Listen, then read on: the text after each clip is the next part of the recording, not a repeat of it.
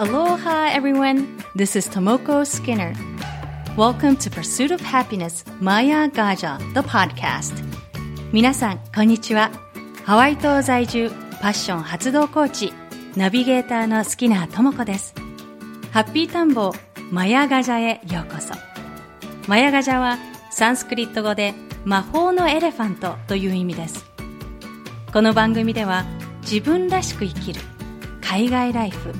ハッピーでいるコツをテーマに毎回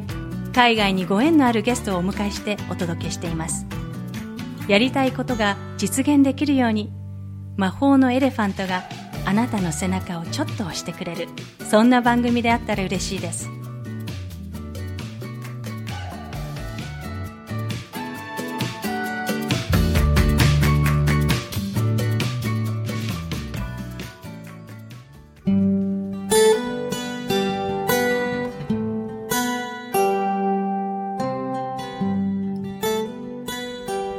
ハッピータンボマヤガジャエピソード18今回も引き続き南カリフォルニアオレンジカウンティ在住。アメリカン・ソサエティ・フォー・アレクサンダー・テクニック公認。アレクサンダーテクニック教師の増田逸子さんにお話をお伺いします。アレクサンダーテクニックとは思考の癖体の使い方の思い込みなど心と体の関係を観察しながら体の痛み生活習慣を改善していくテクニックです。いつこさんは、そのアレクサンダーテクニックを南カリフォルニアのロヨラ・メリーモント大学芸術学部で教えているほか、プライベートセッション、ワークショップなどを日米で開催中です。それでは、後編をお楽しみください。で、やっぱり私たちは重力の中に生きてるので、重力に押しつぶされて、体の力抜いてくださいって言ったら、ふにゃふにゃふにゃってなっちゃうじゃないですか。でも、えっ、ー、と、じゃあピンとしてって言うと、起立、例の起立みたいな体緊張させちゃう。でもその習慣が必要なんですよね。体に緊張もさせないし、緩みっぱなしでもない、ちょうどいい体の筋肉のトーンっていうものを見つけるのが、あの、レッスンの一番の目的なんですけれども、うん、うん、えっ、ー、と、質問何でした？ごめんなさい。そうですね。あの、こう、気づい、自分がこういうふうに動いているっていうのを気づいた後は、じゃあやっぱり、その、次の段階、ステップとしては、うん。方向性を思うっていうことですね。方向性を思うというか、えっ、ー、と、その余計なことをやめると、体は行きたい方向に行けるんですよ。で自分がこうしたいっていうふうにしなくても、例えば、えっ、ー、と、頭をあの背骨の上に乗っけて、えっ、ー、と、背骨が伸びててっていうふうにすると自分でなんかしたく、したくなるじゃないですか。うん、でもしなければ筋肉はちゃんとそういうふうに動いてくれるんですね。うん、だから英語で言うと、えっ、ー、と、なんか make it happen じゃなくて make じゃなくて allow っていう言葉を使って、動くのを許してあげるっていう言葉を使うんですね。なるほど。自分で何かをこうする、doing じゃなくて、non-doing をすることによって、体は自由に勝手になってってくれる。なるほど。その make it happen だとこう無理くりそうさせるではなく、うん、allow その体に委ねて任せて、こう体に自然とそうさせるっていう感じ。そうですね。はい。あの、クライアントさんや、こう、生徒さんがこのセッションを受けた後、その、こう、こういう段階を踏んでいって、最終的にはどんな変化が見られますか？えっとですね、まず痛みがあってきた人は痛みがなくなって帰ることがほとんどです。一番、あの、すごくドラマティックだった人は、あの、ロイヤー、えー、弁護士さんだったんですけれども、やっぱりこうストレスフルな仕事じゃないですか。で、すごくもう体が痛くなって、首も腰も痛くなって、手術しないと、もう手術しか他に方法はないって言われた人がいるんですね。うん、で、その人がもう最後の砦と思ってきましたって言って、私のレッスンを受けに来てくださったんですけど、その人30回のレッスンで痛みなくなったんですよ。で、手術をもうしなくて済むようになった。もうそれは本当に嬉しい。もう私も嬉しいし、彼女ももちろん嬉しいし、うん、そういうあの痛みがなくなるっていうこともあるし、あとは人とのコミュニケーションが上手くなる。うん、こう、なんかその習慣で、人との、人とのコミュニケーションも習慣なので、例えば何か言われた時に、わーっとこう言いたくなっちゃう習慣を持ってるとするじゃないですか。まあ私なんかすごくそうだったんですけれども、そこで一歩、あの、スペースを持って、で、自分を整えてから話をしたりとかっていうことによって人との関係もすごく変わってくるっていうのがありますね。うんあとはまあ姿勢がすごく綺麗になったりとか、自信が持てるようになったりとか、うん、あそうですね。あと、あの若い、えっ、ー、と、システムエンジニアの女の子でしたけれども、すごく優秀で、頭が良くて、アイディアいっぱいあるのに、その会議の前で、すごい大企業だったんですけれども、会議で自分は発言すると声がどんどん小さくなっていっちゃって、もうなんかこう、全然自信持てないって言ってきた子なんですけれども、その子ももう自信満々になって、えっ、ー、と、会議でも自信を持って話せるようになったって言って、あの、卒業しました、私のクラスを。なるほど。じゃあ本当に体だけじゃなくて、もうすべてその人、人間として、その気持ちも心も体もっていう、もう、もう、ホリスティックになんかこう、アシストしていくっていうか、こう、アレクサンダーテクニックを通して気づいてもらうっていう感じ。そう、そうですね。はい。そうです、そうです。なるほど。で、スカイプとか、こう、対面でもセッションしてるし、スカイプなんかでも、うん、あの、ビデオ通話でもセッションされてるんですか？えっ、とね、今はスカイプではやってないです。うんうん、っていうのは、その頭と首の関係っていうのが、口で言っても、やっぱり体験しないとわからないんですね。ただ、少し、えっ、ー、と、ヒントにはなるので、あの、アレクサンダーテクニックのレッスンとしてではなくて、体の、例えば、あの、構造の話だとか、座るときにこういうことを注意したらいいよねっていうような、あの、セッションはしてます。うん。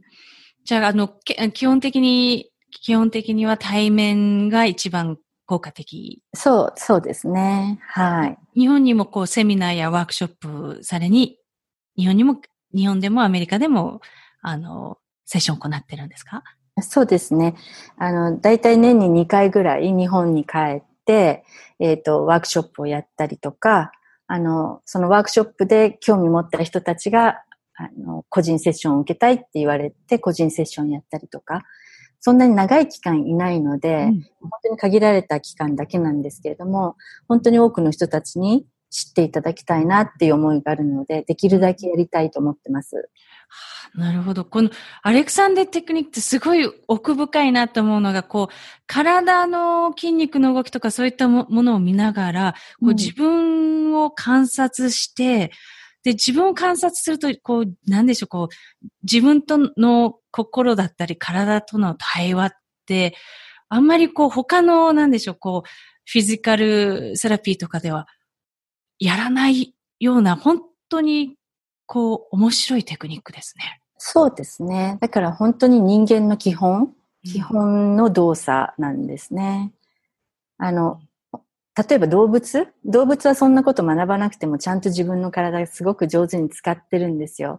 でも人間、今生きてる人間は、今に生きてる人間はっていうか私たちは、そのテクノロジーの進化によって、もう一日中コンピューターの前にいたりとか、あの、ストレスの多い社会に生きてたりとかで体が縮まったりしてしまう。だから、その使い方をもう一度学び直さなければいけないっていう考え方なんですね。なので私たちは psychophysical re-education っていうふうに言っていて、心身の再教育っていう、なんかちょっと大げさですけれども、そういう言葉を使ってるんですね。もともとは知ってるはず。あの、赤ちゃんは本当にのびのびと体使ってるのに、どんどんこう学校に行ったりしていくうちに、あの、自分で作作り上げた常識の中に閉じこもっちゃってるので、それをもう一回再教育しようねっていうのがアレクアレクサンダーテクニックです。赤ちゃんは伸び伸びとして本当に、うん、本当に柔らかいですもんね、体も。そうそうそう。ね赤ちゃんで腰痛の人いないからね。言ったら怖いですよ、ね。本当ですね。うん。そそうですか。なんかこう、あの、もう一つプロフィールですごく、あの、あの、気になった部分があるんですけども、ええ、パトリス・ジュリアンさんとの出会い。ええあの、パトリス・ジュリアンさん、私もあの、こう日本にいるときすごく、ね、カフェブームだったり、フラ、パリのおしゃれなライフスタイルとか料理だったり、いろんなものをこう、紹介してた、あの、方、あの、ライフスタイリスト、な、なんでしょう、ライフスタイルディレクター。スタイルアーティストっていう、ね、アーティスト。はい。その、パトリス・ジュリアンさんとの出会いについて、ちょっとお話しいただけますか？えー、っと、出会いはですね、そのカナダから戻ってきた時に、最初に日本で、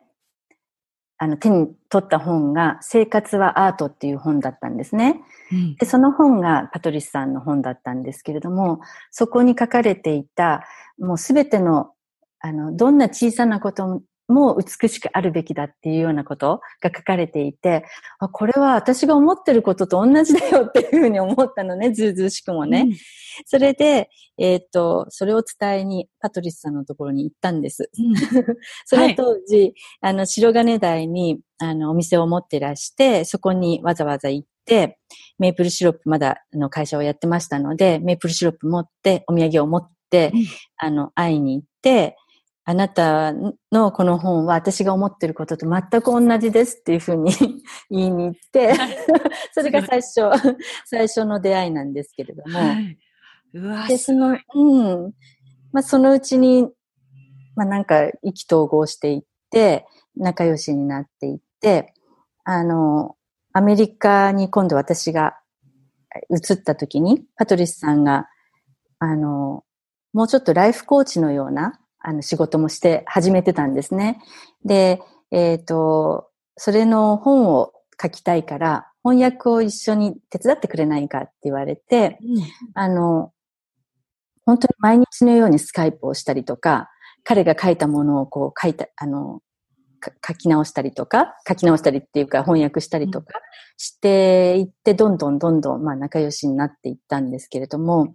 その翻訳の話、話が来た時に、もういいですよって簡単にあの返事したんですけれども、書いてあること全然わかんなかったんですね。何言ってるのかがわからない。うん、あの、英語がわからないっていうだけじゃなくて、言ってることがわからない。例えば、うん、自分の今いる世界っていうのは自分が作り出したものだとか、自分の人生は全部自分が作れるものだとか、で、そういうことが今はね、結構そういうことをあの本に出したりとか、ライフコーチされてる方多いので、はい、皆さんすんなり入ってくる方も多いかと思うんですけれども、うん、その当時は一体何のことを言ってるのって思って。これどれぐらい前のことですか？えー、っとね、10年ぐらい前ですね。そうですよね。今でこそ引き寄せの法則とか、うん、ね、えー、そうですよね、自分で世界を作るとか、うん、前よりは随分と馴染みがあるものですけど、当時は全くまだまだ聞かない。そう、そうですね。はい。私は少なくとも全然知らなかったので、うん、その自分が思ってることが全部、全部を引き寄せるとか、そういう話とかね、こうガンガン来るんですけど、一体何の話をしてるのかしらっていうことで、あの、深くいろんな話をするようになって、あの、もう私は師匠と呼んでいるんですけれども、うん、うん、あの、彼も私、私は最初の生徒だっていうふうに言ってくれてるぐらい、人生はみんなま、みんなマジシャン、みんな魔法使いで、自分の生きたいように生け生ける生きれるんだよってことを教えてくれたんですね。うん。本当、いつかさんすごいですね。え、何が？なんかこう、パトリス・ジュリアンさん私もすごい憧れて、あの、うん、なんか大学でフランス語学科だったんですけど、パリ、そうなんですね、パリとか憧れてて、うん、ね、直接会いに行っちゃうって。うん、そうですね。だからそれも頑張ってないの、そこは。全然。普通のことなんです、私にとっては。会いに行かなきゃと思って行っちゃう。行っちゃう、行っちゃってるだけなので。か、なんかそういうふうにね、こう生きられたら本当にもう自然の流れにっていう、こう、この人には会えないんじゃないかなとか、うん、あの、行くべきじゃないとか、そこでストップするんではなく、うん、会いに行っちゃうっていう。そうですね。何様だよですよね、でも。いやいやいやいやいや、すごい。私も、あの、そうできるように、頑張らずに頑張ります。頑張らずに。そうそうそう、頑張らずに。あの、あ、これやったら楽しいだろうな、みたいな気持ちで。そうですね。うん、いいんじゃないかなと思います。わかりました。パトリスさんとの、あの、出会いによって、ええ、こう、いつこさんの中で、こう、天天気っていうか、うん、何か心のスイッチが変わったんですか？そうですね。あの、最初の方にちょっと話しましたけれども、やっぱり駐在生活ずっと長くやってるうちに、のいろんなこう縛りにいつの間にか自分が縛られていて、あこうしなきゃいけない、これもしなきゃいけない、あれもしなきゃいけないって言ってる、言ってても暗暗いっていうかもうほほぼうつ、うつの状態に近いようになってきちゃって、うん、えー、これは何とかしたいなと思ってる時にパトリスさんのその翻訳の話が来て、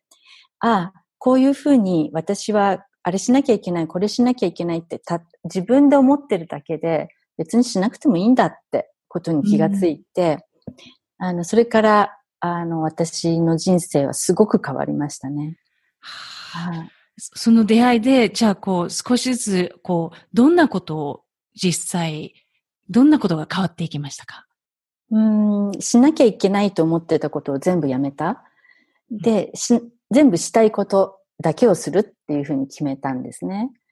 で、えっ、ー、と、例えば細かいことですけれども、子供たちに塾に行かせなければいけないとか思っていて行かせてたりしてたんですけれども、それによって自分もすごく忙しくなるわけじゃないですか。うん、子供も嫌がってるで。何のためにやってるんだろうって、はと、ふと思って、ああ、じゃあ嫌だったらやめる？みたいな感じで。ママも行くのも嫌だし、じゃあやめようか？みたいな。すごく勇気はいたんだけれども、そうやってやめていくことで、新しいことが生まれてくるんですね。子供たちもこう、プッシュされると嫌だけど、あの、あ、やらなくてもいいんだってなったら、今度自分で選択しなきゃいけないじゃないですか。はい。だから家族中がみんな変わってった感じはありますね。なるほど。その時は、あの、こう、海外で、そのお子さん、こう、現地校に行きながら、こう、補習校とか塾とかも今までは行ってたって感じですか？そうですね。はい。もう10年前の話ですけれどもね。うんうん、もうみんな今は大きいですけれども、はい。その当時は、あの、駐在だったから、やっぱり日本に帰ることを考えたら、日本の勉強もちゃんとしとかなきゃっていう、こう、インプットがあって、それで行かせてたんですけれども、そんなに頑張んなくても別にどうってことないやってことに気がつきまして、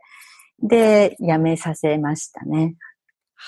はい、そうですか。ちなみにあの、今お子さんたちはもうもちろん日本語も英語も、はい、英語でまあメインにに生活されてて、日本語もお話しされる。はい、そうですね。もう完璧なバイリンガルです。なるほど。で、皆さんが一緒、あの、アメリカにままだいらっしゃるんですね。えっとね、3人のうち2人はアメリカで、1人は日本に帰りました。あ、なんかみんなバラバラなんですよ。主人も日本なんです。あ、そうなんですか。じゃあ、デュア,、はい、デュアルライフっていうか、な、なんですよね。そうですね。本当にデュアルライフですね。そそういう、その生活パターンってどんな、あの、楽しみ方がありますか？うん、今はもう子供たちがみんな巣立ってしまってるので、うん、もう私が全部自分のやりたいようにできる。うん、その、その楽しみと、あと、まあ、離れてる分、あの、余計に相手のことを思いやれ、やれるっていうのはあるかもしれないですね。うん、ご主人と、うん。そうですね。いつも顔を付き合わせてると、いろんなことはあるかもしれないけど、まあ、週に一回フェイスタイムで話をしたり、まあ、彼もまだ仕事でこっちに、あの、ちょくちょく来るので、あの、しょっちゅう会ってるんですけれども、んなんか、それもいい関係かなっていうふうには思ってます。小律子さん、あの、あれですよね、こう、すごく、あの、なんでしょう、こう、やりたいことにはすぐ、こう、ね、会いたい人にはすぐ会い、やりたいことはやりっていう、そういう、こうで、今もその、ご主人と、あの、は日本で、うん、あの、いつかさんはアメリカでっていう、そういうその、自分のこの、やりたいことだったり、こう、パッションだったり、そういったものに、こう、忠実である、そういう決断をするときって、その迷ったりってありました？これ、これいいのかなとか、あの、本当にいいんだろうかとか、何がベストだろうとかと。うん、うんと、あんまりそんなにすごい決断っていうか、してない感じがする。どちらかというと流れ、流れに流れてるっていうか、思ったことを行動するときも、えー、っと、すごい決断はしてないんですね。うん、なんか、当たり前でやってるから、あの、どうしようとかそういうのはないんですよ、最初から。うん、ちょっとその辺がね、うまく説明できないんですけれど、はい、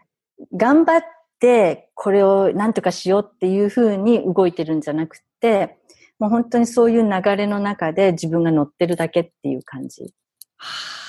どんどんそれが、こう、転がってってる感じですね、どっちかっていうと。じゃあさっきの make it happen 無理くりそうさせるではなく、なく、うん、あの、allow it to happen そういう自然と流れに身を委ねてる感じ。うんそうですね。はい。そうですか。それもやっぱりそのアレクサンダーテクニックをやってるっていうことで、うん、こう自然とそういう考え方とかになってるんでしょうかね。うん、多分ね、もともとそれ私は持ってるんですね。だけど途中で、まあ、罠にかかったりとかはするんですけれども、なので、アレクサンダーテクニックがすごく響いたんだと思うんですよ。もともと自分がそういうふうな考え方で生きてきたところに、アレクサンダーテクニックと出会って、あ、そうそうそうなのよっていうふうに思って、さらにそれが拍車をかけた感じですかね。なるほど。うん、じゃあ本当にもう、もう必然的にアレクサンダーテクニックと出会ったっていうよりはもう再会したっていう感じ？そうですね。はい。そうです、そうです。うん。うん、あの、まあ聞いてるリスナーの方も、こう、例えば自分の中で、本当にこう自分の進むべき道とか、うん、そういった、こう、今何をすればいいのかっていうところで悩んでる方がいたとしたら、うん、どういったアドバイスがありますか？うーん。なんか、さっきの痛みじゃないですけれども、痛みは体の痛みだけじゃなくて、心の痛みとか、そういうものもあると思うんですね。で、ああ、もうやだやだやだと思ってるものがあったら、それは変えなさいっていうことだから、変えればいいっていう、そういう感じかな。そこで頑張って何かをしましょうっていうよりも、自分が、あ、これやったら楽しいなって、ウキウキしてくるようなものに、こう、ベクトルを合わせていくと、自然と自分の好きな方向に行けると思いますね。じゃあそうするためにはやっぱり自分の心だったり、体だったり、うん、そういったものに、こう、気づくっていう、こう、ちゃんと見てあげて気づくっていうことが大事です大切ですね。そうですね。やっぱり自分と対話する。あな、私は本当は何したいの？って、結構こう、文句、文句っていうか、今の現状に不満を、あの、持っているって、も持つっていうのは簡単なんですよね。みんな、ああ、こういうのは嫌だとか、ああいうのは嫌だとかっていうのは簡単だけど、じゃあ、もう今何にもなくて、自分は何したいのって聞く？自分に聞いてみて、何の条件もない。例えば、子供もいない、夫もいない、お金も別に心配ないとしたら、あなたは何したい？って、なんか白紙に戻って自分に聞いてみると、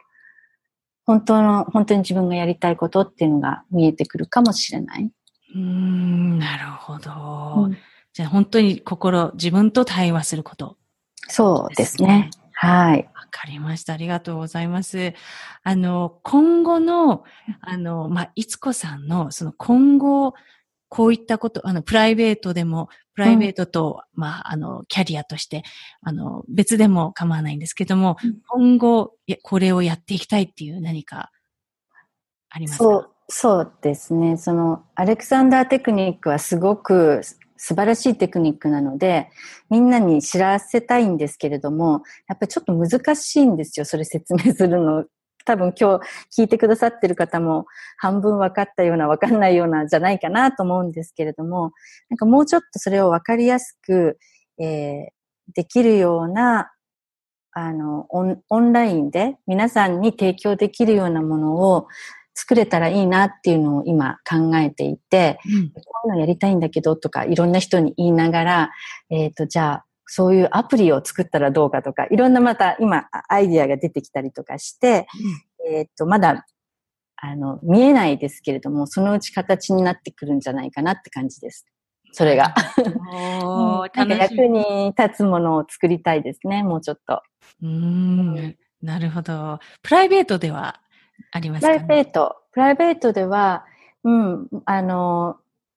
それをプライベートと言っていいかわからないけれども、いろんなところでボランティアの活動もしていて、あの、今度8月の17、18、19 にロサンゼルスで日本映画祭というのをやるんですけれども、そういう、あの、そこの活動もしたりとか、うん、地域にもどんどん貢献していきたいなっていうふうには思ってます。結構お忙しいですね。こう、いろいろ、いろんなボランティア活動だったり。そうですね。だからちょっとセーブしながらやらないとすぐまた頑張っちゃう癖があるので もうこれはできないものはできないって言わなきゃダメだなと思いながらなるほど。やってます。そしてあの、もう一つお聞きしたいのが、いつこさんにとって、ワクワクすることって何ですか？ワクワクすること。うん、もう、やっぱり自分が好きなことが何かっていうのが分かったりとか、何かクリエイティブなことをしていて、それが形になっていくときっていうのが一番ワクワクするかな。うん。じゃあ、このワクワクすることが何か自分でわからないっていう人に対しては、うん、どうどうやってワクワクを見つけたら？やっぱりいろいろ試してみるっていうのは大切だと思う。座ってても出てこないから、いろんなことやってみたらいいんじゃないかなと思いますね。とりあえずやってみる。何でも怖がらずに。うん。英語もとりあえず喋ってみるとか、好きな人がいたらとりあえず行ってみるとか、やっていくうちに分かってくるかもしれない。うん、こう考える前にも、まずやってみる。うん、やってみる。うん。わかりました。ありがとうございます。あの、リスナーの、あの、皆さんが、こう、いつこさんの情報を得るには、あの、はい。いつこさんのウェブサイトにあ、そうですね。はい。ウェブサイトに来ていただければ、いろいろな情報がわかるようになっています。あの、いつこますだ .com。えっ、ー、とね、いつこ J が入るんですね。いつこ J が入るんですね。はい。この J は魔法の J なんですけれども。魔法の J。魔法の J っていうのは、そのパトリスさんとの、あの、ワークをしているときに、えっ、ー、と、魔法使いのジーニーっていう名前を使っていて、その J なんです。この J が、えっ、ー、と、ミドルネームをつけて、はい。えー、いつこ j マスダ .com です。で、いつこが itsuko.j マスダ masuda.com。はい、そうです。わかりました。じゃあ、あの、メルマガとかも、いつこさんやってらっしゃるんですか？えっ、と、ぼちぼちです。ぼちぼち。はい。じゃあ、まずはウェブサイトだったり、あの、えー、あの、Facebook とかでも？そうですね。Facebook にもありますし、えっ、ー、と、ウェブサイトを見ていただくのが一番いいと思います。わかりました。いつこさん、今日は、あの、お忙しい中、本当にありがとうございました。とんでもない、楽しかったです。ありがとうございました。Thank you so much for listening to Maya Gaja, The Pursuit of Happiness. 番組をお楽しみいただけたら、ぜひレビューに感想をお書きいただけると嬉しいです。今回のインタビューの詳細は番組ウェブサイト www.mayagaja.com をご覧ください。番組は毎週日本時間の水曜日に更新しています。iTunes もしくはお使いのアプリでこの番組の購読ボタンを押していただくと自動的に番組が配信されます。それでは次回までアローハ。